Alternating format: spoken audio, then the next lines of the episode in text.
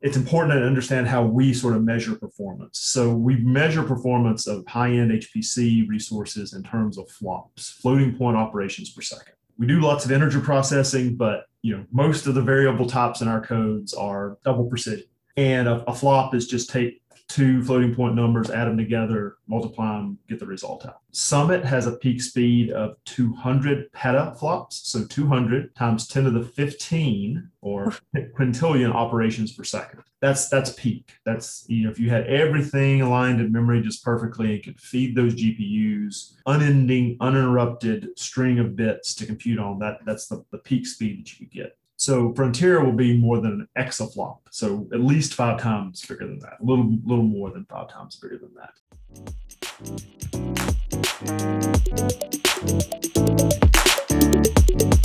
Welcome back to Alexa's Input. As simple as possible, as powerful as necessary, right? Welcome to Alexa's Input.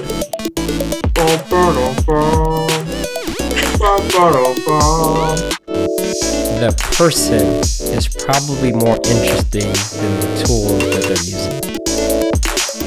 Welcome to Alexa's Input! Welcome to the fifth episode. Welcome back to Alexa's Input. Then a six-year-old runs into the data center with a squirt gun, and they set that machine into a pile of sparks and flames. Yes, it's a good thing to do. Is it the thing we should be doing? Welcome to Alexa's Input. Hi, everyone. Welcome back to Alexa's Input. I'm looking forward to the episode today with Bronson Messer. He's a computational astrophysicist. So, a little bit about Bronson. He works at Oak Ridge National Laboratory, where he's worked for 16 years. Currently, he's the director of science at the Oak Ridge Leadership Computing Facility, which is a pretty big deal. Right before that, he was distinguished R&D staff. He's also joint faculty associate professor at the University of Tennessee. Before that, he was a research associate and he got his PhD at the University of Tennessee in astrophysics. He's involved in a lot of interesting research with high performance computing, HPC. He works on the supercomputers at Oak Ridge, which, if you're not familiar with them, you should look it up because they have a really great computing facility and some very powerful supercomputers. And there's a new one coming up that's going to be exascale. We'll talk about what exascale means. But recently, there's been a fun article come out about uh, some things that Bronson has done. Uh, it's titled What an Astrophysicist Sees in Basketball That You Don't. A scientist who closely watches NBA defenses describes how they remind him of a cosmic dance. This is a, a neat article. I'm going to put it in the description. Feel free to check it out. Look more up about Bronson Messer. He's an interesting person, and he'll tell you some interesting facts about him coming up. So, quickly, I'll go over some of the things that we talk about. We talk about GPU codes, supernovas, how we get them to blow up in the computer, how computing power has improved the ability to simulate supernovas and other types of scientific research. What is exascale, what it means for scientific computing, why it's important, uh, how scientific computing, the community as a whole, has been more and more adopting standard software engineering principles like continuous integration and testing and better code practices and we talk about the most popular language in scientific computing, which some of you might be surprised by what this is, some of you not, and the longevity uh, scientific code. At the end, I think it's really cool because he talks about the science part of the supernova, how the work he's doing, and how stars explode. And it was just fascinating to hear that at the end when he talks about the cool things that he's working on and just hearing about some of the some of the things that they're doing at Oak Ridge. I mean, it's a great place. For some context, I had an internship there right before I became a software engineer and and came to New York and worked at Blue Bluecore. So it's a very special place. Had an amazing time there. I had some great mentors. I mean, my mentor was amazing, Dmitry Bykov, but also the people around me in the office were just, I mean, they're just really good people. I look back and think of it very fondly, and uh, it was a great time for me. So that's my experience with Oak Ridge. Before we get started, make sure to subscribe so you know when a new podcast is coming out. Feel free to donate if you can on Anchor. And don't forget if you want to follow me on Twitter, I post about new episodes coming up. It, it's at Alexa's Input. And lastly, I just want to mention that coming up next, I'm going to have an episode with Mike Hurwitz again talking about caching, all things caching. And then at the end, we talk about his open source implementation called Lazy LRU that he implemented for a use case at work and was able to open source it. And hopefully, I, a lot of people will find that useful for learning about caching and maybe even being able to use his his implementation. So I look forward to that as well, and I hope you enjoy this episode.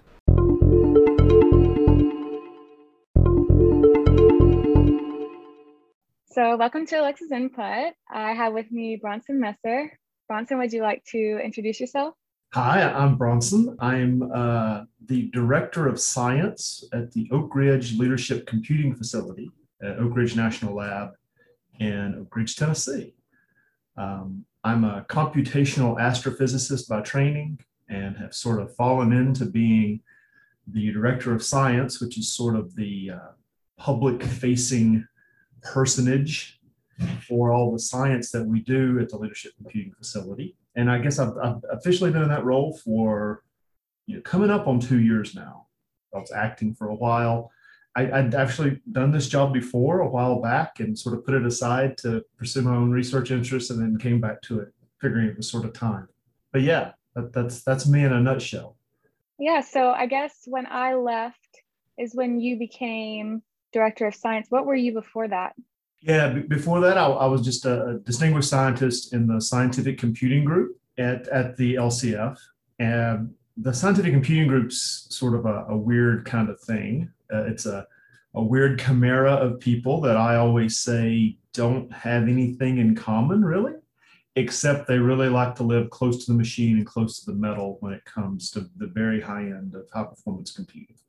Uh, so we had uh, PhD level domain scientists in lots of different sciences, uh, computational chemistry, computational materials, climate modeling, astrophysicists, um, folks who do, now we have folks who do lattice QCD, which is the study of the smallest constituents of matter on a, on a computational uh, mesh. We have computational nuclear physicists uh, and people who sort of do everything in between, including some computer scientists who do uh, what we call performance engineering, which is making sure that the codes that run on our big iron uh, actually achieve the maximum possible performance because at the scale we compute at, that that actually is one of the controlling things that we, uh, we look at, one of the main throttles. Yeah, I really enjoyed being in that group as an intern. It was, it was, you're right, it was a lot of different kinds of people. And I really enjoyed it because I thought it was a really cool group of people um, and it, they were so different and they were all working on different but similar things. Right. and uh, i just find it fascinating to listen to you know the talks where people came like ibm or cray. Uh, it was a really great experience for me and honestly i think it's why i am where i am now. That's that's terrific to hear. I mean that's that's the best possible outcome that we could have possibly had.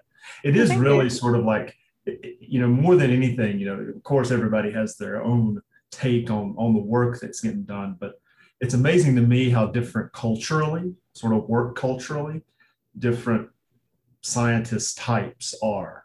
Um, yeah. there's a you know it's it's almost it's it's it's it's multicultural in that sense. We have this sort of uh, assumptions and even the way we talk to one another and sort of argue can uh, in some fields of science can be sort of more nice for a better for, for lack of a better term. And, and other people like to you know have this dialectic thing going on where uh, you know the sky's blue. Well actually no it's not. Let me why kind of, kind of thing. And and you have to um, you have to normalize over all that. But once once you do you're right. I, I think our group was uh, is especially collegial. Uh, we, we, don't i don't have not too many people who i wouldn't uh, want to have a beer with. So. Yeah. Uh, I definitely uh, agree with that from what I see, what I saw. So I want to ask you when people um, ask you what is an interesting fact about yourself, what do you say? Because I feel like you have a few. Uh, I, I, I, guess I do. uh, let's see. Um, I, I've, I've sort of played competitive lacrosse and coached competitive lacrosse for about a quarter of a century now. It's it's a big part of what I do, and and I still I still it's it's the team sport that I played for most of my life. I've been a high school lacrosse coach, uh, and still am. um, and still play old man lacrosse on short fields, so I don't have to move very much. Um, I'm uh, I'm a multi-day Jeopardy champion, so I was on Jeopardy and, and won won enough to make a down payment on my house. So that was easily the best uh, the best day of work I've ever had as far as uh, remuneration is concerned. Because that's insane. yeah, so that, that was kind of fun. Um, a little known fact: apparently, I can be on Jeopardy again because the the the agreement that you sign says that you can never be on again as long as Alex Trebek is the host. And so now that unfortunately he's passed away, oh. I'm actually eligible again. So uh, maybe I keep thinking that maybe I'll just throw my hat in the ring again. I don't think I think the odds are low that they would pick me again. Um, yeah. But who knows? Um, uh, Go so get that money. yeah, indeed. Right, right. And um, I guess the other thing that that is always funny about me when I tell people is I, I I have a PhD, but I don't have a high school diploma. Um, I didn't know that. Yeah, I, I, I left I left high school early, and it turns out that like this actually in a couple of weeks uh, that's going to be remedied. Apparently, my old high school is going to present me with an honorary high school diploma, so I won't be able to use that at cocktail parties anymore. But uh, it gives me a, it gives me an excuse to wear my regalia anyway. So. Oh, nice. Well, yeah. So I think you're the world's most interesting man. Maybe I don't know. At least I could appear. Maybe I could appear in that meme. That'd be nice. That'd be nice. So. Yeah. Okay. So back to the Oak Ridge stuff. Um, how did you get into Oak Ridge? Like how? So you say you didn't have a, a high school degree. So maybe could you walk me through how you got to the point that you are now? Yeah. So I um I actually can't believe the arrogance of this, but I just basically wrote a, a letter to a few universities and said, Hey, will you let me in? And it turns out that Tennessee actually did let me in and, and, gave me a scholarship. So that was terrific because I had no idea how turns out I wouldn't have been able to pay for school anyway.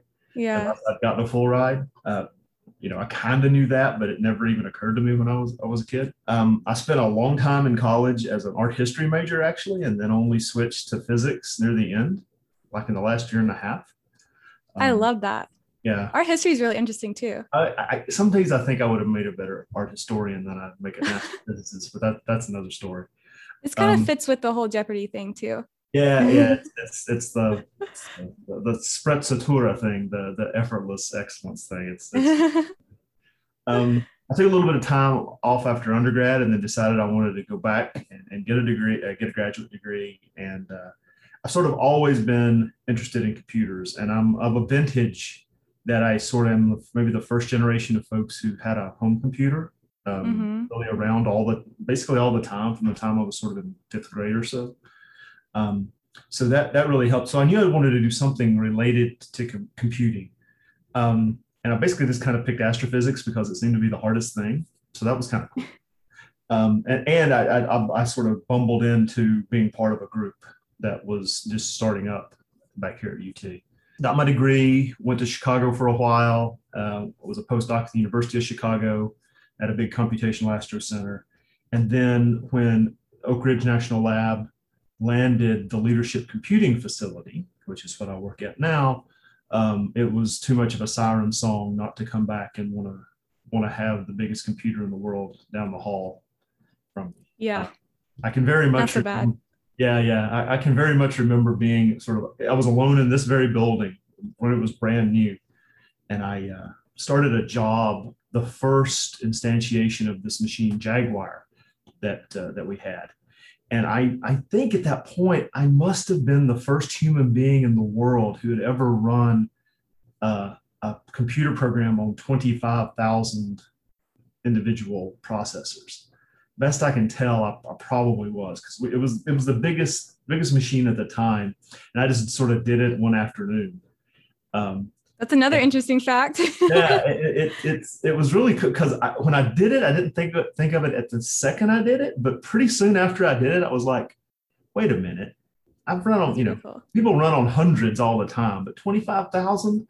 I don't think anybody's ever done that before because I knew nobody had done it here yet, and we had the biggest machine. So yeah, um, so that was kind of cool. So this uh, the, the, it's the bulk of my career has been um, shaped by computing in the Department of Energy complex, period. So either here at Oak Ridge or when I was in Chicago, we did a lot of computing at the weapons labs in, in California, Livermore, um, Los Alamos, Sandia, who also had big computing installations. But the leadership computing facility was and still is sort of the very, very, very bleeding edge of high performance computing. You know, currently we have the world, the, the nation's largest supercomputer, Summit, which has a peak speed of about 200 petaflops.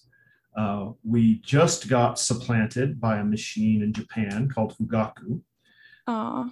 which is about twice the size. But um, even as we speak, the the, my, the whole building here is being turned into sort of a cyberpunk monstrosity. There's all kinds of of uh, water pipes and electrical conduits sticking out of what looks like a fairly sedate office building, but actually has a lot of infrastructure in it. Has 40 megawatts of power coming into it, for example. We're getting we're getting all that ready to field what we think will be the world's first exaflop computer called Frontier, and we should be start getting cabinets. We should start getting cabinets for that machine uh, sometime in August or so. I remember that was announced when I left in summer 2019. When is the release date for that, or when does it go out? Yeah, it's so we'll you know we'll we'll start putting it together this fall, and then uh, a big thing that we do is we have to uh, sort of put it through a, rigorous acceptance test to make sure that it can actually do what we want it to do. That will likely take the rest of the year. Sometime in early 22, there'll be a list. There'll be a set of applications. They're actually on the board behind me. Um, a list of applications that we'll we'll we'll put on the machine first and see if they can produce some scientific results right off the bat. We've been working on them since about the time you left in, in 2019, pretty hard uh, to make sure that they can sort of deliver science on day one. Um, we're going really fast. I for a while when I first got to, to the LCF, we would sort of field a new computer once every 18 months Mhm. but we were still very much in the regime of Moore's law and Dennard scaling just working, right? Mhm. Every 18 months, you sort of could get 2x for free. right? Yeah. Because just because of what microelectronics gave you. Um, since about 2012 or so, that hasn't been so. And so we've moved to having machines that are hybrid CPU, GPU machines to be able to get more, more performance. But that's also meant that they've they've had longer lives. So Titan, which was our last big machine, was actually around for over six years, which is a really long time for a for a cutting edge supercomputer. Uh, Mhm. People were using it literally right up until the day it was turned off. And actually, a supernova simulation from the group I'm, I'm part of was was what was the last job ever run on the machine. So that, that Wow. and Summit's going to be around for a total of six years probably as well. But we really pushed to get Frontier built as soon as possible. And because of Mhm. that, you know, every single day there's something about the software stack that's changing. Um, Yeah. and that's uh, that's a challenge for any team that wants to build software, right? Yeah. the whole stack is changing underneath your feet, sort of as you do it. Uh, that's a very dangerous sort of place to be. You know, for scientific computing, it's maybe not so diff, so super um, weird, but we ha- we have. Um, I think there's a there's this attitude among some quarters that scientific computing and sci- and scientists who do computing don't pay attention to software engineering very much. Mhm. Sort of seat of the pants, and we're doing whatever the heck we want. And we write Yeah. spaghetti code and all that. And, and, and, some of that, of course, is true to a certain extent. But more and more, the complexity of the codes and the complexity of the machines we're running on make that something you just can't do. You, you Yeah. pay close attention to software engineering principles. You know, something that's that was fairly rare even six, seven years ago, but is like something that absolutely has to happen now is continuous integration. People people do that at Oh wow. matter of course for for pieces of software. Um, and and they do it for the full stack, right? I mean, all the way down, all the way down to the bare metal. And so uh, I think that's that, and and you know, people also have adopted agile programming practices that are that are cool.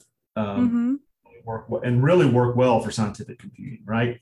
One thing that doesn't probably work well for scientific computing is is sort of what I would call software engineering requirements gathering, right? Yeah. The requirements and then try to translate those into something because um, nobody ever does what they want in scientific computing. They do what they can. Yeah. That's one thing, right? So there's not It's a, not like product as much product driven, like we want this feature. You're really trying to solve a scientific problem. right, and, and and and we adopt some of those things. Like you know, a lot of Yeah. companies, they do have release schedules. They do have release candidates. They have feature, you know, Oh, yeah. what, you know, a, a Git pull request for a piece of scientific software nowadays looks a lot like it would look out in a for a service provider or, or somebody Mhm. trying to do some sort of B2B, whatever. They, they look a lot alike. But Yeah. fundamentally, what you're trying to do is to solve a problem. And, uh, you know, if you run into the same problem, uh, the same little little problem over and over again, that'll prompt you know wanting to have a feature, uh, a feature Yeah. like that. But it really is a big monolithic thing. Doesn't doesn't tend to work. The other weird thing that makes it sort of strange and sort of incongruous is that um, this is not true of every piece of scientific software, but it's true of a lot. The the developer the developer team and the users are pretty much overlay the pretty much the same population of people, right? Yeah. weird place to be for a lot of software projects, right? Typically, developers and users are completely disjoint. There's no there's nobody who's who's both. Yeah. A lot of codes where it's almost complete overlap. That every user is a developer and vice versa. Um, That's so true. weird. That's a that's sort of a weird place to be if you're not sort of used to it. It's fascinating. It seems like, uh, yeah, becoming more software engineer like maybe is a good term, but like using the best practices of software engineering and like coding is becoming more important um, in the scientific community or scientific computing community. Yeah, we're we're totally treating it like a buffet though. We're totally Yeah. And choosing what we like and Yeah, that's fine. you know, and we're leaving the kale on there. We don't, you know, we don't want that. But everything else, we, we're we're we're sort of picking we're picking what works for us and leaving what doesn't. Um, that's great. which I think is only scandalous to people who have this very dogmatic um, view of it. So, Eh, whatever to them though, right? if it works, it works. I mean, Um, been doing this whole time. Yeah. So you mentioned a few things that I want to talk about, like what does it mean to be exascale? Why does it matter? But first, I think it's important for us to maybe describe what is scientific computing and why is it important? Like, why do we need these big computers for scientific computing? Right. So, um, for a long time, scientific computing and computational science, sort of interchangeably used, ha- has meant uh, doing simulations. Uh, it still means that, but it's also sort of expanding in its um, in its definition. So, uh, I sometimes I jokingly tell people that to, to zeroth approximation, my job is solving partial differential equations, and I Mhm. think that's probably true, right? to, to zeroth order, I solve PDEs. And the reason that is, is best we can tell, um, that's what Mother, Mother Nature does. She solves PDEs and tell, tells nature how to act, you know, according to the to that dance recipe. Um, you know, with the advent of really high performance machine learning and deep learning tools, it's becoming apparent that there are some pieces of that that can be used in scientific computing. Um, it's a little bit different than the uses of machine learning and deep learning in, say, business analytics, where you just have mounds of data. And what you would like to do is you'd like to look at correlations and try to formulate some questions, right? yeah. typically it's sort of the other way in science, right? I know the questions I want to ask. I have a lot of data, right? How can I help a human answer those faster, more efficiently, with more facility? That's that's the kind of uh, of machine learning techniques that sort of are usually brought to bear. And the, the most useful things I've seen so far are are things that can help uh, analyze the results of simulations. hmm Some people have done other things, like they've tried to build in machine learning into the simulation codes themselves. Mm-hmm. And I think that's met with some limited success. I think you could probably point to a few that make sense, and then others, it's kind of a stunt, really. Mm-hmm. Not really been super duper successful, nobody's shown how it could be generalized. So Yeah. I keep talking about simulation codes, right? Um, simulation codes are pieces of software, but they're kind they're also kind of weird, right? They're they're almost like our data generators, right? So sort of working on them and engineering them is sort of different than engineering all of the upstream and downstream stuff that you need to build around them to be able to get scientific insight because that's that's our Mhm. I think the techniques and the methodology that we use is sort of different, right? Working on simulation codes versus all of the accoutrement that we we need either Yeah. on the side of it. Nevertheless, you know, you have to have the whole thing uh, to be able to actually gain insight from from doing simulation. So, scientific computing mo- writ large is you know just using computers to solve sci- scientific problems canonical way of doing that is write down your mathematical equations, convert them to code, and then a lot. And, and do experiments instead of in the real world, you're going to do them in silicon. And what you what you try to do is try to replicate what you could actually do in the laboratory. That is, you want to be able to run lots of different experiments by changing little things. You want to be able to, to turn them over, but you also want to be able to have enough physical fidelity so that you're not just generating heat and a bunch of numbers, but you're actually modeling what happens in reality. And that's that's that's our biggest challenge because some of the some of the things that we try to model, there's a lot of physics going on. Uh, yeah.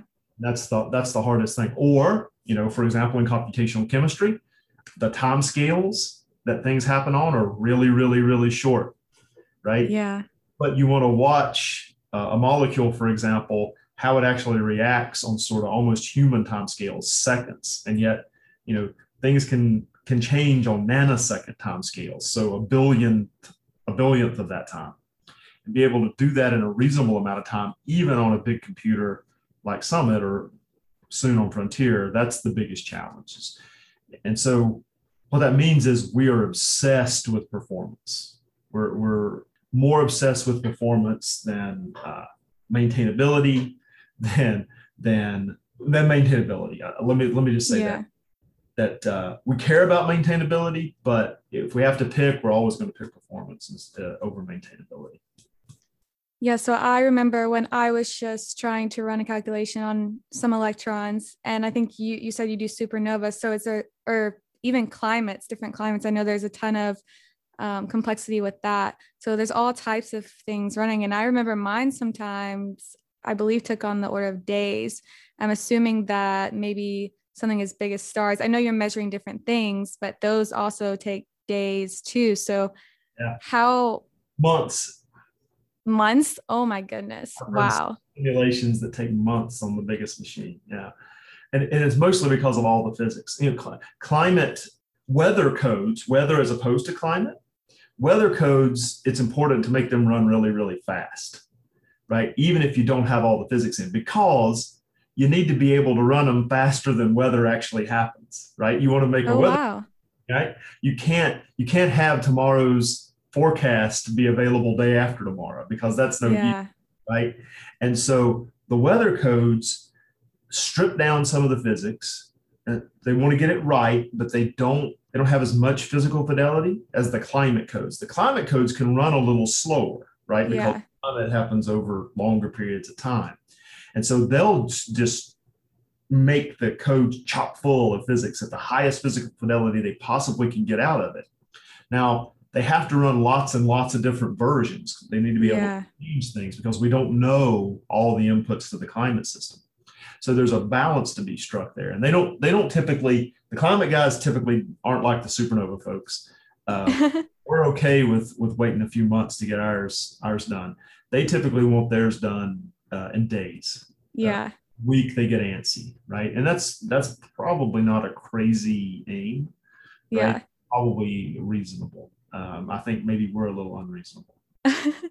but say as opposed to 10 years ago, is it true that you can answer questions, I guess, much more accurate maybe than you could before because of how the computing power has increased? Absolutely. For so for my particular uh, interest in supernovae, uh, ten years ago, we couldn't make stars blow up inside a computer, and yet we know they do.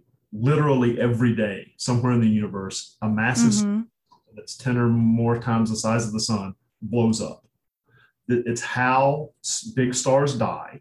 It's how we get all of the stuff that makes us us out into interstellar space, right? So if it Mhm. weren't stars, uh, all there would be in the whole universe is hydrogen, helium, and a little bit of lithium. That's it, right?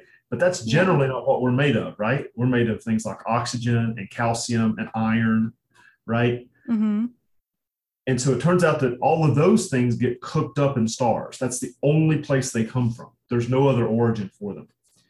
And if they just got cooked and then got locked up in stars, well, we, we wouldn't be around because they would never be dispersed into, into space.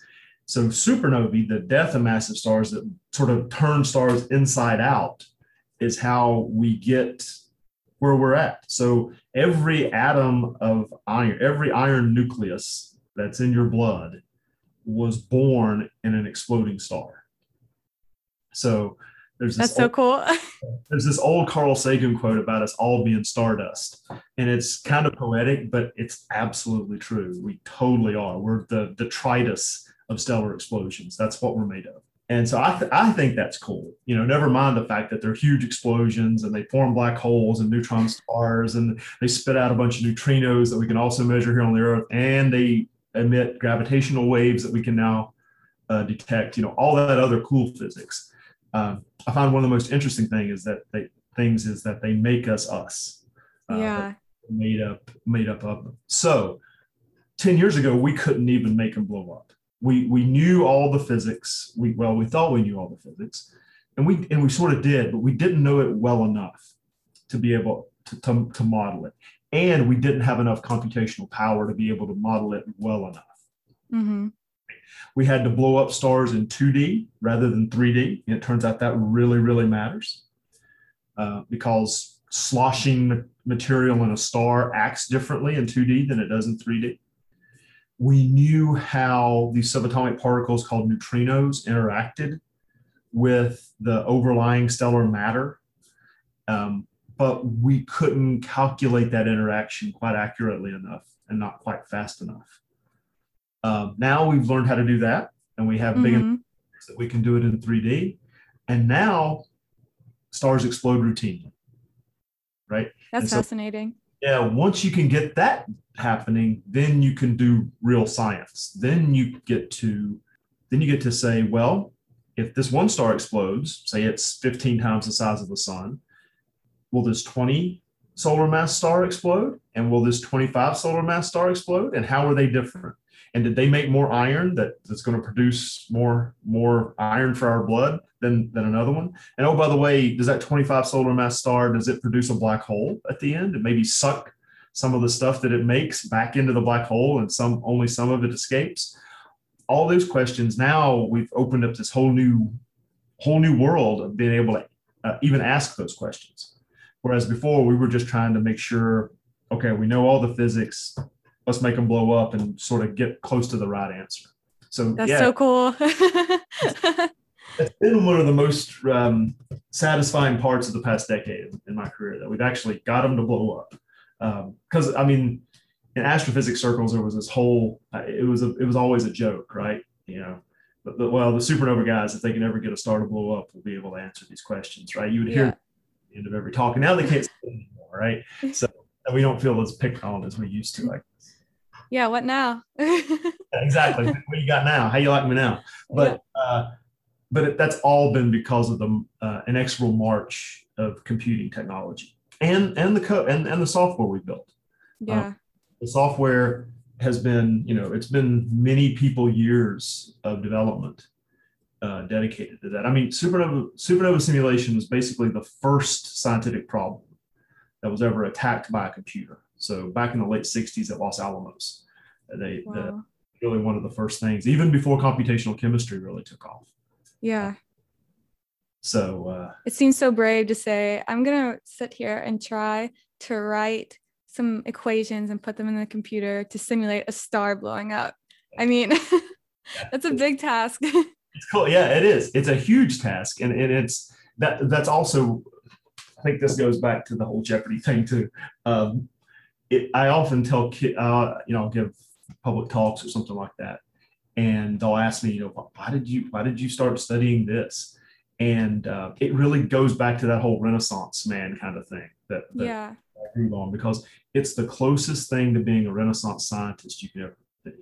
Because Yeah. I, I get to and have to learn something about general relativity, about particle physics, about nuclear physics, about uh, computational fluid dynamics, and, and learn all you know learn about all these dimensionless numbers that that uh, mechanical engineers know about Yeah. uh, about astronomy, of course, you know, all these different fields of physics. Whereas a lot of uh, a lot of even computational physics, you're just sort of tuned in with laser focus on a single problem, right, or on a single narrow field. I get to talk about all that stuff. I get to write down, you know, one day I'll write down Feynman diagrams and talk about them with a postdoc, and the next day I'm talking about GR with a grad student. So it's it's really cool. That- That's Yeah. that's that's parts about it. So. Sounds like it. So, what will exascale computing do for computational astrophysicists? Yeah, I think in, in, in general for computational science, you know, it's it, you know, in one sense, it's just one more rung on the ladder, right? We have we've been striving for it for years, uh, but you know, it, science is incremental, right? You, you learn one thing and then you climb up a rung and then you learn another thing and, and so on, and that and that's what's going to happen with exascale, right? Uh, I think one of the most important things about getting to exascale and, and we should mention you know what we're talking about. So i, I, use petaflops and exascales and without sort of defining it right? Um, it's important to understand how we sort of measure performance. So we measure performance of high-end hpc resources in terms of flops floating point operations per second. Um, so you know we do lots of integer processing but you know most of the variable types in our codes are double double precision. And a, a flop is just take two floating point numbers, add them together, multiply them, get the result out, right? Um, Summit has a peak speed of 200 petaflops, so 200 times 10 to the 15 or quintillion operations per second. Um, that's that's peak. That's you know if you had everything aligned in memory just perfectly and could feed those GPUs uh, uh, an unending, uninterrupted string of bits to compute on. That that's the pot. That's the the, the peak speed that you could get. That's all the cabinet, like all the resources. That's, yeah, Okay. all, all computing at once, not having to communicate. Turns out the communicating between the cabinets, of course, because it's it's networking is is the slowest thing. So Frontier will be more than an exaflop, so at least five times bigger than that, a little little more than five times bigger than that. We've targeted exascale for several years now because we needed to push the vendors of these very large computers. We needed to push them to think about technologies that would let us get to that level of performance, but still have data centers that you could, I don't know, think about possibly powering or cooling or fitting fitting the computer into. So our data center here, you know, there's lot, you know, there's Google Giga centers that are way way bigger. You know, Facebook has has a lot more computers, you know, ac- acres and acres, and we're sort of like a Mhm. half but it's a tightly integrated single machine, right? That's the difference. Rather than just racks and racks of servers that sort of doing things um, independently, the, the supercomputers that we build are, are tightly integrated and have very high speed network connections between the cabinets and between the individual servers that are in those cabinets. Uh, in addition, we have a, a parallel file system that instead of just having just a big array of disks, looks like one big 200 petabyte disk drive that, Wow. that you can write to uh, with high performance. And so th- those are the, the subtle differences between you know building a supercomputing center and just building a big old data center uh, like like like a big uh, provider would do. Yeah, I was about to ask. You said it's five times bigger, and I was wondering, okay, couldn't we just have some huge, you know, center that had five times as many resources as I guess it's Summit that's Petaflop has, but you you're also considering speed right here? So it's also the connectivity. Is that the difference? Yes it's it's, it's all of those things. So the, individual components are faster the individual nodes. Individual servers in the machine will be flat faster. There will be more of them but only there's only going to be like maybe two and a half times more of them something like that okay uh, but each one of those is faster the interconnect that's connecting them up is faster um, and there really is no substitute for sheer size for, for some scientific computing, right? You Mhm. just more, more, and more memory. That's one thing. And you need to have enough processing units to be able to take advantage of that memory. yeah So it's a different sort of engineering challenge to figure out how many of those you need. It, you know, could you do some problems um, in a cloud-like environment where you just had a bunch of servers? You could do some problems like that, right? And, and there are already examples of that in scientific computing where things are trivially parallel and you can just farm those out. You know, people people are using cloud resources to do scientific computing, but for the very high-end monolithic simulations with the highest physical fidelity, it doesn't work. Um, you'd be hamstrung, and you know your your performance would just go to the floor because either you'd be sharing the resource or the connectivity between the resources would be uh, inhomo- inhomogeneous, right? You'd, you'd hmm predict uh, where you landed in a cloud resource. Yeah. So yeah, that's that's the big thing. yeah so the so going to exascale will help people get things done faster and um, they can get more done basically. More done more done in less time. Both both those dimensions are going to be important. So like our our big exascale project is to write a new supernova code. And oh wow. using pieces of old codes but we're we're writing a lot of stuff new. And you know we want to do bigger more high precision high fidelity simulations but we want to get that months number that i told you about earlier we want to get it down to 10 days wow right that would be able- nice yeah, to be able to tur- turn through these things. We think we got a chance. Um, um, I think uh, we're we've been working hard on it for a long time, uh, but things are looking pretty good. I think uh, I think we'll be able to meet that. yeah that's exciting and who is is it cray or who's building the frontier Yeah, so the Cray's building Frontier. So Cray's now part of HPE, Hewlett Packard Enterprise.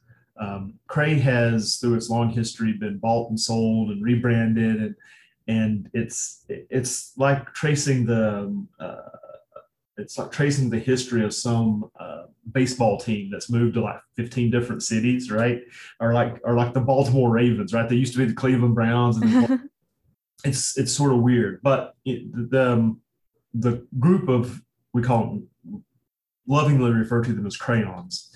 Uh, that's a great name all right, been with the company for a long time. A lot, most of those, most of those folks came over to HPE when when the when the merger happened, and frankly, Cray needed that to happen. Um, they needed that to happen to be able to deliver Frontier, because they've always been, you know, sort of this small boutique supercomputer vendor, and um, because of that, they didn't have huge uh, production facilities. So they really needed the production facilities of HPE to be able to deliver a machine Yeah. Frontier. They've also got other contracts to build other supercomputers that are very, very similar to Frontier, not as big, but for for various customers both here and abroad. So uh, it was a good thing that they that this merger happened. Uh, of course, it's like all mergers. uh, there's we were talking about culture earlier, right? There's different cultures between Cray and, and HPE hmm they first sort of got together, there was all this Sturm and Drang uh, uh, clash. But I think it's gotten a lot better. I think they yeah finally figured each other out. And, and so I think it's I'm very optimistic they're going, they're going to be able to, to deliver on time. Yeah. that's so good Summit, on the other hand, is built by was built by IBM. So we're we're a government installation and we're pretty vendor agnostic. We we we set out what we want, uh, have a call for proposals, and sort of pick the best the best candidate based on what we get back. So this also means though, because you do have to, you said earlier talking about parallelization and everything, have to consider GPU. And there's certain GPU code, right? Like NVIDIA has its own type of code, if I'm not mistaken. Um, do you have to? What code are you going to use on Frontier, and do you have to change? So yeah, so that the short answer is if you've got CUDA code that you developed on CUDA. An NVIDIA platform, you got to change because CUDA is proprietary to NVIDIA. And Frontier, instead of having NVIDIA GPUs, is going to have AMD built GPUs. Uh, AMD built CPUs as well. Uh, that's less important because it's x86, sort of like everything else. Um, so you- you've got a handful of choices. If you've written CUDA code, um, AMD has a solution called HIP, which is an interoperability layer um, that looks a lot like CUDA. So what CUDA is is just an extension to C++. You it uses a set of directives to tell you when you want to ship things out to the GPU and have a loop, for example, be executed on the GPU uh, in parallel. Uh, HIP works the same way. And in fact, if you take a look at HIP, um, a lot of CUDA functions start with CU, like CUDA malloc or something like that. There's a HIP malloc. And so you can almost just run sed and do a search and replace and convert your CUDA code to HIP. Nice. Pretty close. Uh, we've actually had people do that, and uh, you know, within a couple of days, they were able to convert huge code bases. Um, you know, tens of thousands to hundreds of thousands of lines. They were, Wow. You know, not all of that is CUDA code, right? Some of it's just stuff that's not CUDA specific. Um, this is going to bring us to an interesting point about scientific computing, by the way, uh, but I'll wait to spring that until, until until a little bit later. The other way you can program uh, GPUs is use directives. So Mhm. they're just they're just macros that you put in the code that get pre-processed before it goes to the compiler. Uh, there's a handful of important ones. So the one that most people are familiar with is OpenMP, uh, which is a way to do multi-threaded programming on, on x86 spot, um, sockets. Well, there's an extension to OpenMP that lets you do offload to a GPU. And a lot of teams are picking that as well. There's uh, another sort of directives-based approach called OpenACC for Open Accelerated, which was actually uh, born out of the hope that OpenMP would catch up and move their programming model to the GPU. I think it did its job, but now people have written code in OpenACC, so they want to be able for it to go forward and, and still be useful, and, and, and that's going to be possible on Frontier. You're still going to be Oh, able nice. to code. Um, those two programming models turns out are really, really important for us. And the reason is, although C++ is a clear and powerful second place, there's still one programming language that dominates, and- you're already smiling, that I know what you're gonna say. very, very tip top of HPC. It's it's 60% of all the cycles that we we use on it on Summit every year, and that's Fortran. And there's good reasons for that. It's not just that us old physicists are old and crusty, although that's true too. Um, it's that for scientific scientific computing, Fortran has some clear advantages. Mhm. The big ones are it has native support for multidimensional arrays, right? And that's again harkening back to what I said earlier. That's what Mother Nature does. Seems like she has vectors and matrix, you know, and tensors and these kind of things, right? And having native support for that is really, really cool. It also, because you have to be so explicit and you don't, you can't use a lot of object-oriented sort of programming models within Fortran, although nowadays you can do some, quite a bit actually. Um, or things like inheritance or something. like Yeah. you have to be very explicit about the way you write things. And because of that, the compiler can't take shortcuts. And Mhm. you and because you're so explicit with the code, the compiler generates really, really fast code. So it used to be a much bigger delta between well-written Fortran and well-written C++, right? You had two get two two people head to head who were one was a Fortran programmer and one was a C++ programmer, and you just gave them a you know said write a write a kernel that does this scientific this solves this equation. Mhm. Fortran programmer, the C++ programmer, at the end, the Fortran programmer would win by like a factor of two or something Wow. his code would just be flat out faster. Now it's almost a dead heat, right? Because C++, mostly because C++ programmers have writ, have figured out how to write C++ that looks a lot like Fortran. Oh, okay. That's the biggest reason, not because you know compiler technology pushed it that way. Because C++ compiler technology has really improved, but it's improved in ways that lets you do things like you know manipulate pointers more effectively, or Mhm. do you know um, be able to implement the standard template library more more effectively. Th- those kind Yeah. of right. And so it really is what, what what you write. And so there's still a lot of Fortran on the machine. There's going to be a lot of Fortran on Frontier, uh, and and you can't you can use HIP and CUDA from from Fortran, but it's hard. Uh, you have to write you have to write a, a shim layer between the two to be able to make function calls like that. It's much Mhm. easier to use directives to do it straightforward. Oh, okay. Uh, so I I feel like I remember people talking about which version of Fortran they're on. Is it like 98 or something? Yeah, well, th- there there's Fortran 2018. There's Fortran 2018, as, it- as it turns out.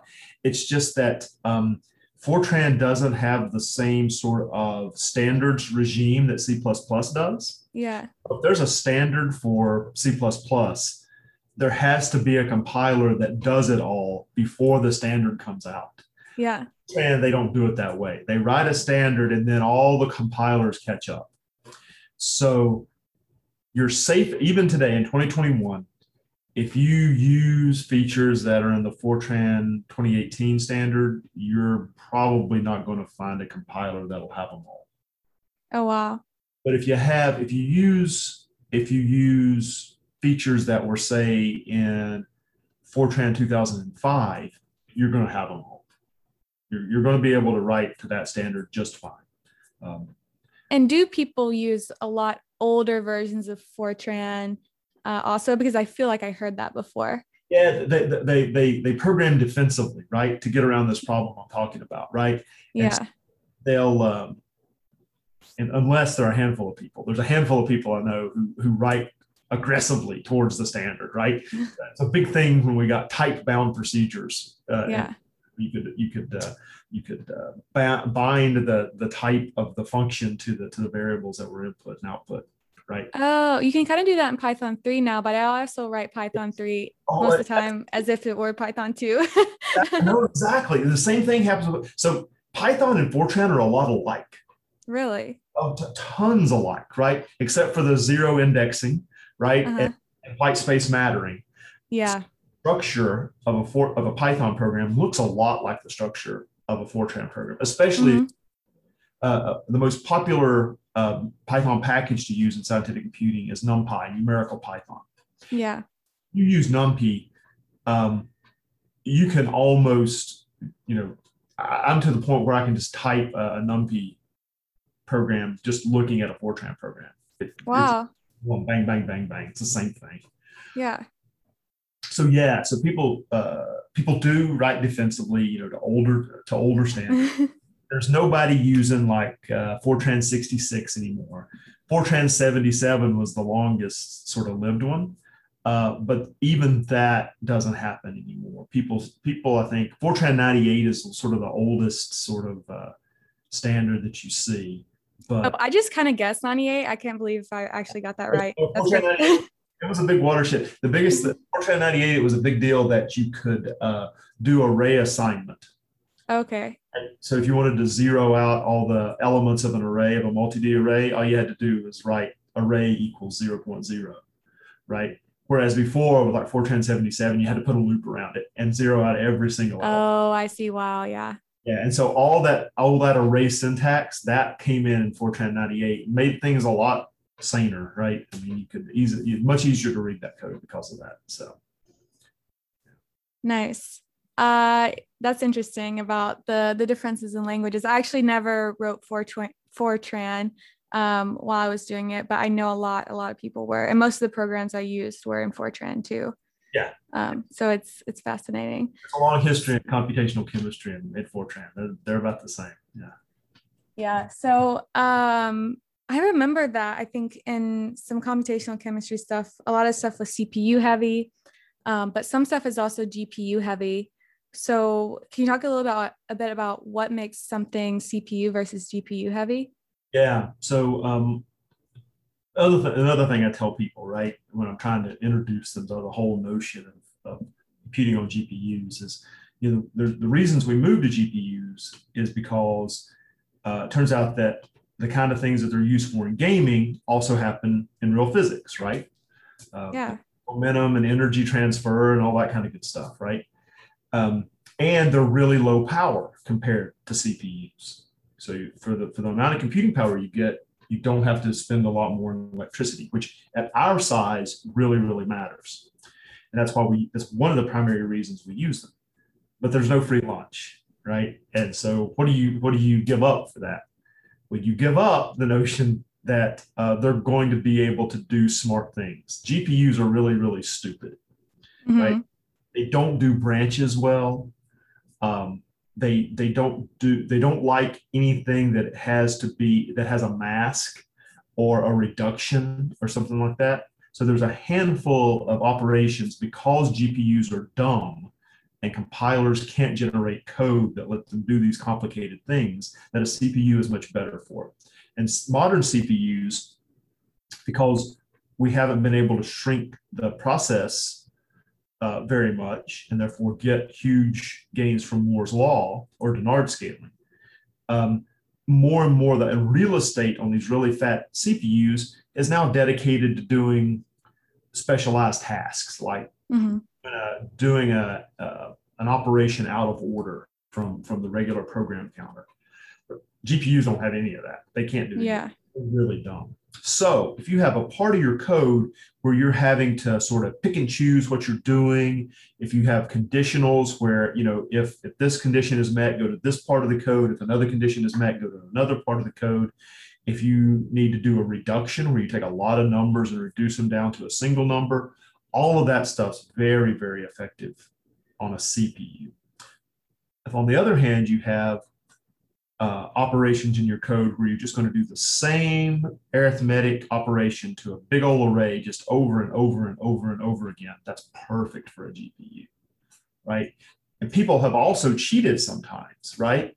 And if there's two branches of a code, uh, sometimes they just do both branches on the GPU and then throw away the one of the answers because sometimes that can be faster than actually letting the CPU decide which branch to go down. Okay. Oh, I see.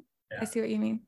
It, Interesting. it, it totally it, it totally depends on what the what the bottom of the loop, what the what the body of the loop nest looks like, whether or not you can get away with that or not.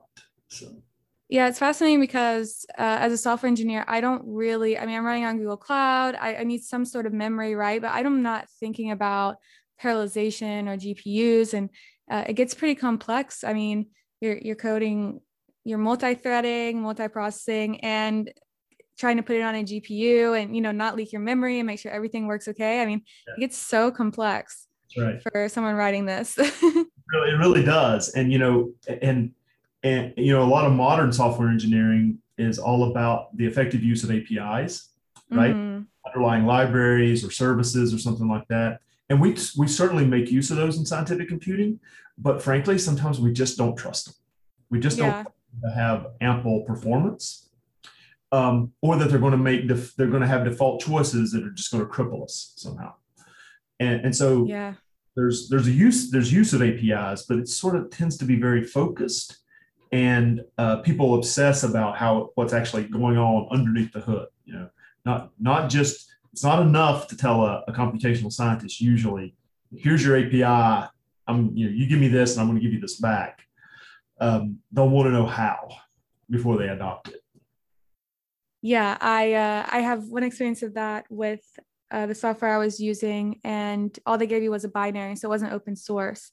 So I feel like maybe with other scientists too, with what you're working on, you're doing something very specific. You maybe want to optimize for one thing. I mean, these people are, you know, they have a group, a grad students or whatever, and they're probably good for a lot of conditions. But for mine, I really wanted to do something specific or like fix a problem that I couldn't do. So I think there's a risk probably in scientists uh, taking on, uh, you know, that library, especially if you can't fix it yourself. So maybe then people start to not trust and be like, I, I want, I want to do it myself and not rely on anyone else so that I can make sure it's fast enough and does what I want. Maybe. Absolutely, absolutely, and you know, it's it's racking up that technical debt, right? Yeah. It's um, you want to you want to make sure that whatever you adopt in that vein is going to be around because codes tend to live of order decades in scientific computing, right? So Yeah. much like old old business accountancy systems that are still written in COBOL, right? Yeah.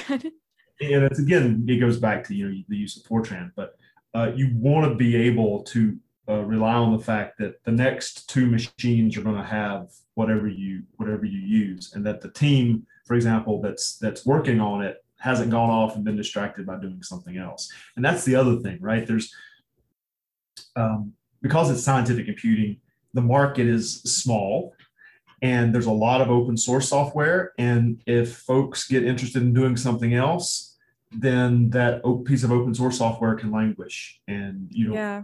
get a, you will get further updates and and of course the performance relative to what what you can do on a new platform will will also fall concomitantly. And so it's it's a it's a delicate balancing act.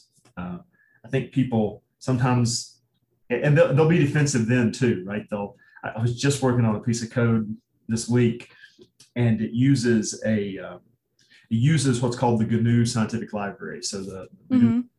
version of, of a scientific library that does root finding and other things. And, but there's there's all these macros in the code uh, where you can say, well, you know what? I don't have GSL. Uh, here's a handwritten version until you can find a replacement, sort of thing, sprinkled throughout the code.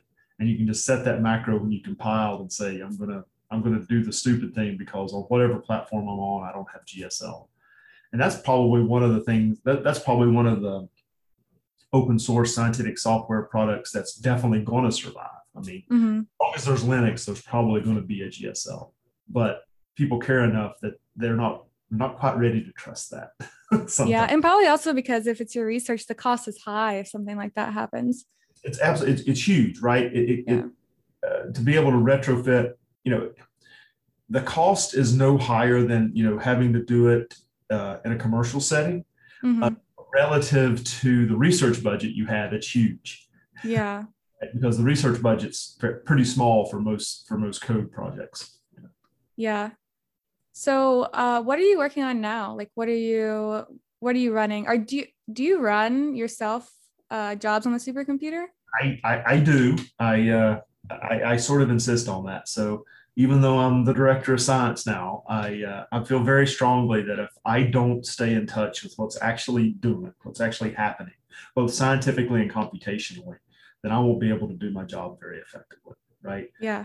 So if I'm just frozen in amber and telling you, you know, what happened when when dinosaurs, like I don't know if we can see on the camera, but I have like an old blade from an old Cray Vector supercomputer uh, from almost 20 years ago in, in my office because just because it's cool. If I'm sort of frozen back in that ice age, um, I can't I can't communicate to anybody sort of what the excitement is about. So yeah, Yeah. I myself actually run stuff. So so this week um, I I spent a lot of time and I don't know were, were you saying earlier that uh, you were wrestling with CMake lists and earlier this week is that what it was? Oh, was- I was doing SQL stuff. oh SQL stuff yeah so that's even worse. So I spent a lot of the week uh, uh, wrestling with CMake, um, which I have a I love hate relationship with, mostly hate. Trying to trying to figure out how to add new neutrino physics uh, to the codes that we're working on. So writing tests, but even that, I mean, I think that, that that's a great story too because uh, the code I was working on is written in C++. It's not written in Fortran. Uh, all of its tests are written in Python, and you have to use Swig to be able to have interoperability between the two.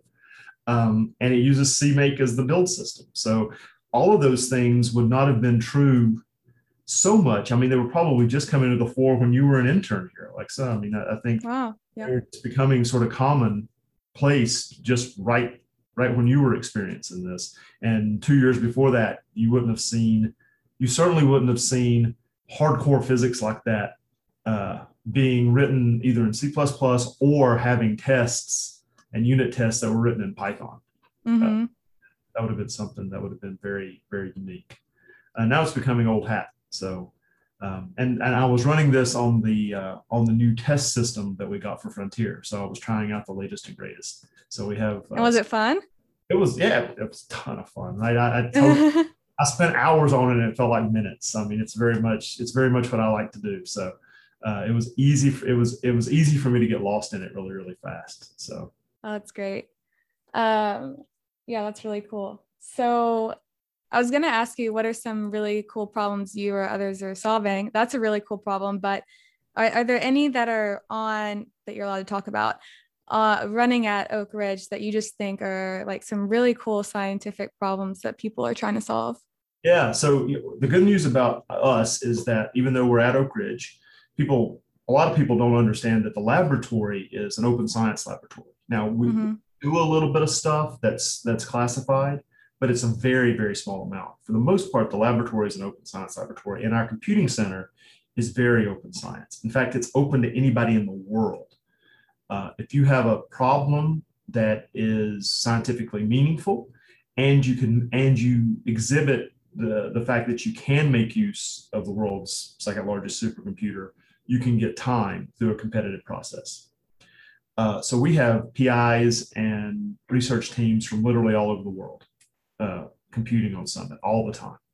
And all this and most of the science that we do is completely open so yeah, we have we have we have several things going on that I that I think are particularly cool. We've we've got um, lots of uh, material science going on, uh, revol- revolving around understanding how superconductivity actually works. Not not just figuring out what the what the the minimum resistance is for some material, but why does that material actually superconduct in the first place? Yeah what makes it happen.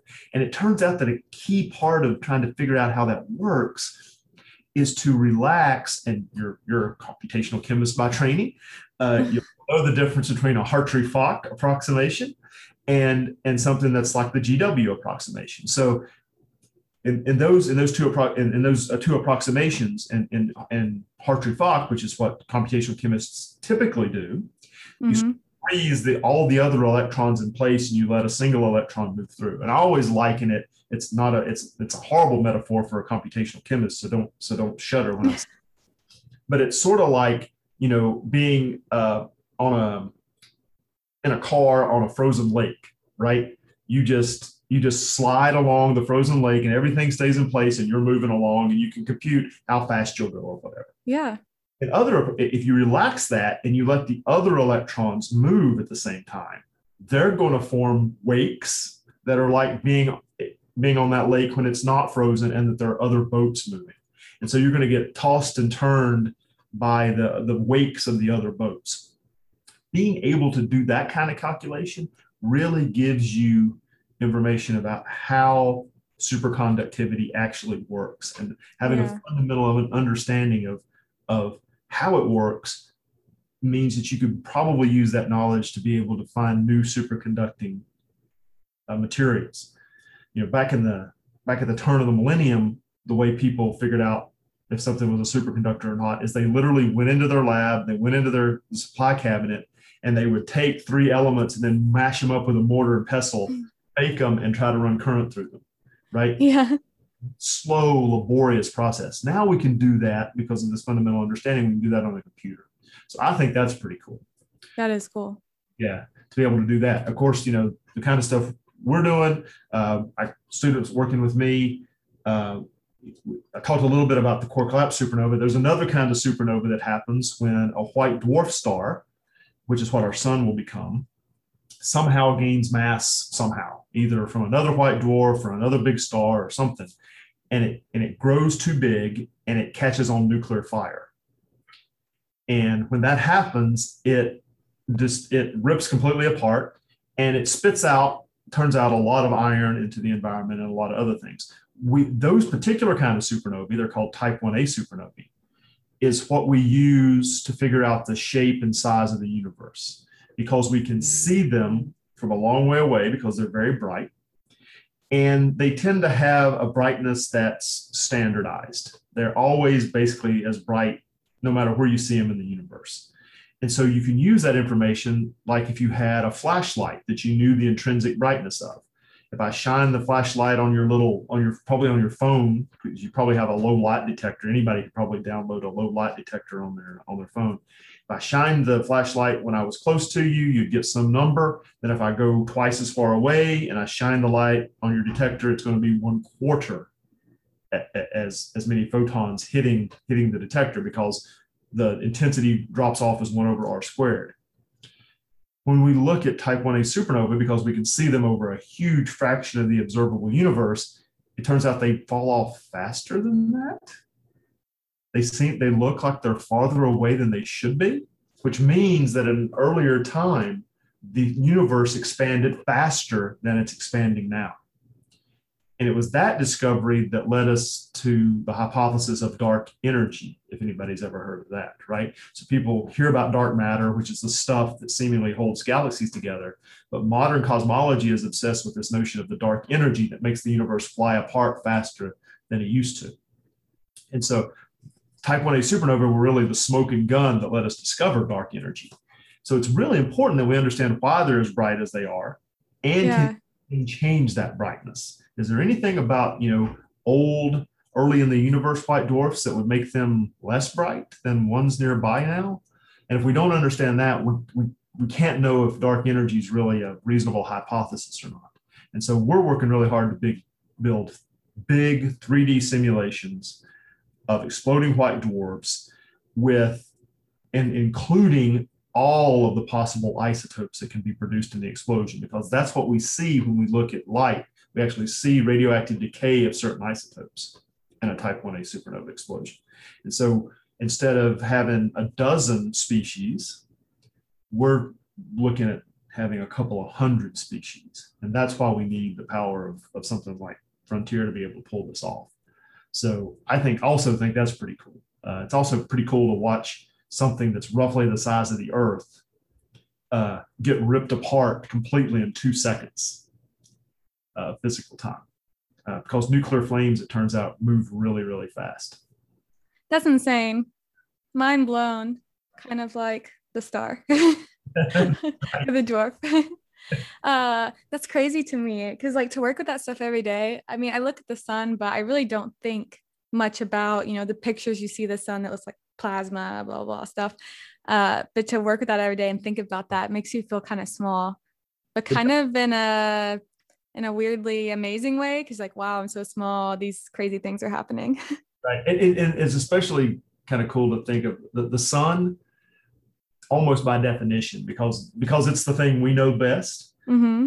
it's like goldilocks right it's, yeah. it's big it's not too small it's not too hot cold and it's because we use it as the measuring stick for everything yeah right um, and so it's going to have an interesting life but not nearly as interesting as some other stars, uh, like like Betelgeuse. Thank God. Yeah.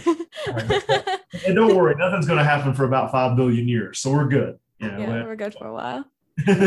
That's funny. Uh, my last question that I'm going to ask you is, what is the best part about your job? Mm. The best part about my job is I, I, really am sort of, even though I came to it a little bit late in my undergraduate career, I'm, I'm a little bit of a science junkie right? Mm-hmm. Really uh, in a science groupie. I really like knowing about all kinds of science. And the best part of my job is I have I have to make time to learn enough different kinds of science to be able to explain it to people in a reasonable way. Uh, and it's by far the best part of my job is to to learn how to grok to uh, a, certain, a certain standard um, what individual scientists are actually doing on our machine it's a ton of fun to be able to figure that out, and then try to figure out some way to communicate it to people. Because uh, we take we take our, our responsibility to um, tell the public what we're doing really really seriously, right? The the U.S. taxpayer has paid for this supercomputer for it to to do scientific research. Uh, we consider it part of our uh, responsibility to make sure that everybody knows what we're doing with it. Um, mm-hmm. From other scientists to policymakers to just the person who picks up Discover magazine or picks up the paper. Uh, it's important to let everybody know that we're actually being good stewards, that we're using the machine for what it's meant for, and that we're pushing the envelope with it. uh, because uh, without it, I think there'd be a lot of scientific endeavors that would be completely crippled if we didn't have the, some of the largest supercomputers. Um, you know, there's it's not there, there is a it's a little bit rarefied air. You know, there's there's there's a there's relatively few groups that can really use machines of this size and power, but there's not that few. Mm-hmm. Um, we're- we're consistently oversubscribed. We, we consistently have people asking for five times as much computing time as we have available every year. Mm-hmm. Uh, so we're there's plenty of demand out there, if you will, and we're trying our best to fulfill as much as we can. But we, you know, we we have to pick who we let on the machine every year, and when they Yeah. there they they have they run really really hard. So it's part of my responsibility to to tell their story to everybody. Um, and I'd say that's that's one of the most fun parts of my job. Yeah, that's great. Uh, Oak Ridge is a really cool place with a lot of interesting things going on. I think some people don't realize like how much cool stuff is going on there, but Yeah, it's amazing. I mean, I, I u- the past year because we use the machine so much to do COVID nineteen response. oh wow, And we had lots, lots and lots of molecular dynamic simulations of that spike protein. yeah, You know, if you close your eyes, you see the spike protein in your mind's eye because you've seen it on the news so many times. yeah, I know exactly what you're talking about. and uh, we've done tons of other stuff, epidemiological studies, but but I've I've been on like uh, local and national newscasts and been interviewed for magazines Amazing. because of that. But Oh yeah, the article that was a, a great article. yeah, and, and so I I talked to a um, a new news station in Nashville, right? I mean, it's Wow. No just you know it's three less than three uh, it's two and a half hours from here in oak ridge right the people had no the the all the news folks at that local station had no idea where oak ridge was had never heard of the national laboratory had no clue Yeah, I've met some people that don't know, but not all from Tennessee. But yeah, I'm surprised. right and, and, you know and it was and it was and this was somebody who was sort of on the science beat and yet had no idea that the the nation's largest multi-purpose laboratory was you know this close to the city they were in so That's crazy.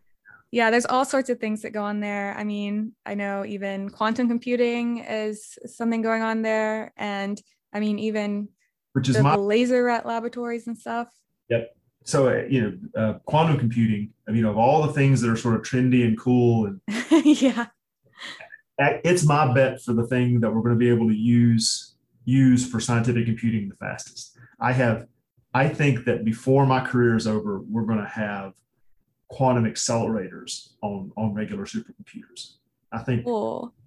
And I think, is it Travis Humble? Is that his name? yeah Yeah, he is really great. And he was really nice to me. And I think he's leading it.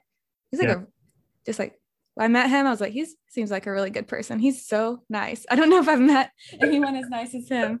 Uh, he is a nice guy but he's also a good scientist and uh, yeah. he's, yeah he's leading our push here in uh, we have a we have a large quantum science center now Uh, Yeah. David Dean's the the director of it, and, and Travis is the deputy director. And Travis has sort of engineered us being able to get people on various quantum computers all over the country and the world. Amazing. Yeah, it's I I, I think you know if I if I'm going to have to ride a hype train, I'm going to ride the quantum computing hype train because I kind of believe in it. well, I trust you. So, um, are there any parting words you want to leave with? uh, no, just um, I, thank thanks for having me on. I hope I hope Thanks for coming. yeah, I hope people who listen to the podcast sort of get a feel for uh, what uh, computational scientists do as opposed to software engineers and other fields. Uh, Mhm. I think we got a lot we can share with one another, and I think that would be pretty cool uh, to try to figure that out. So, I agree. And thank you for coming on. It was really fun.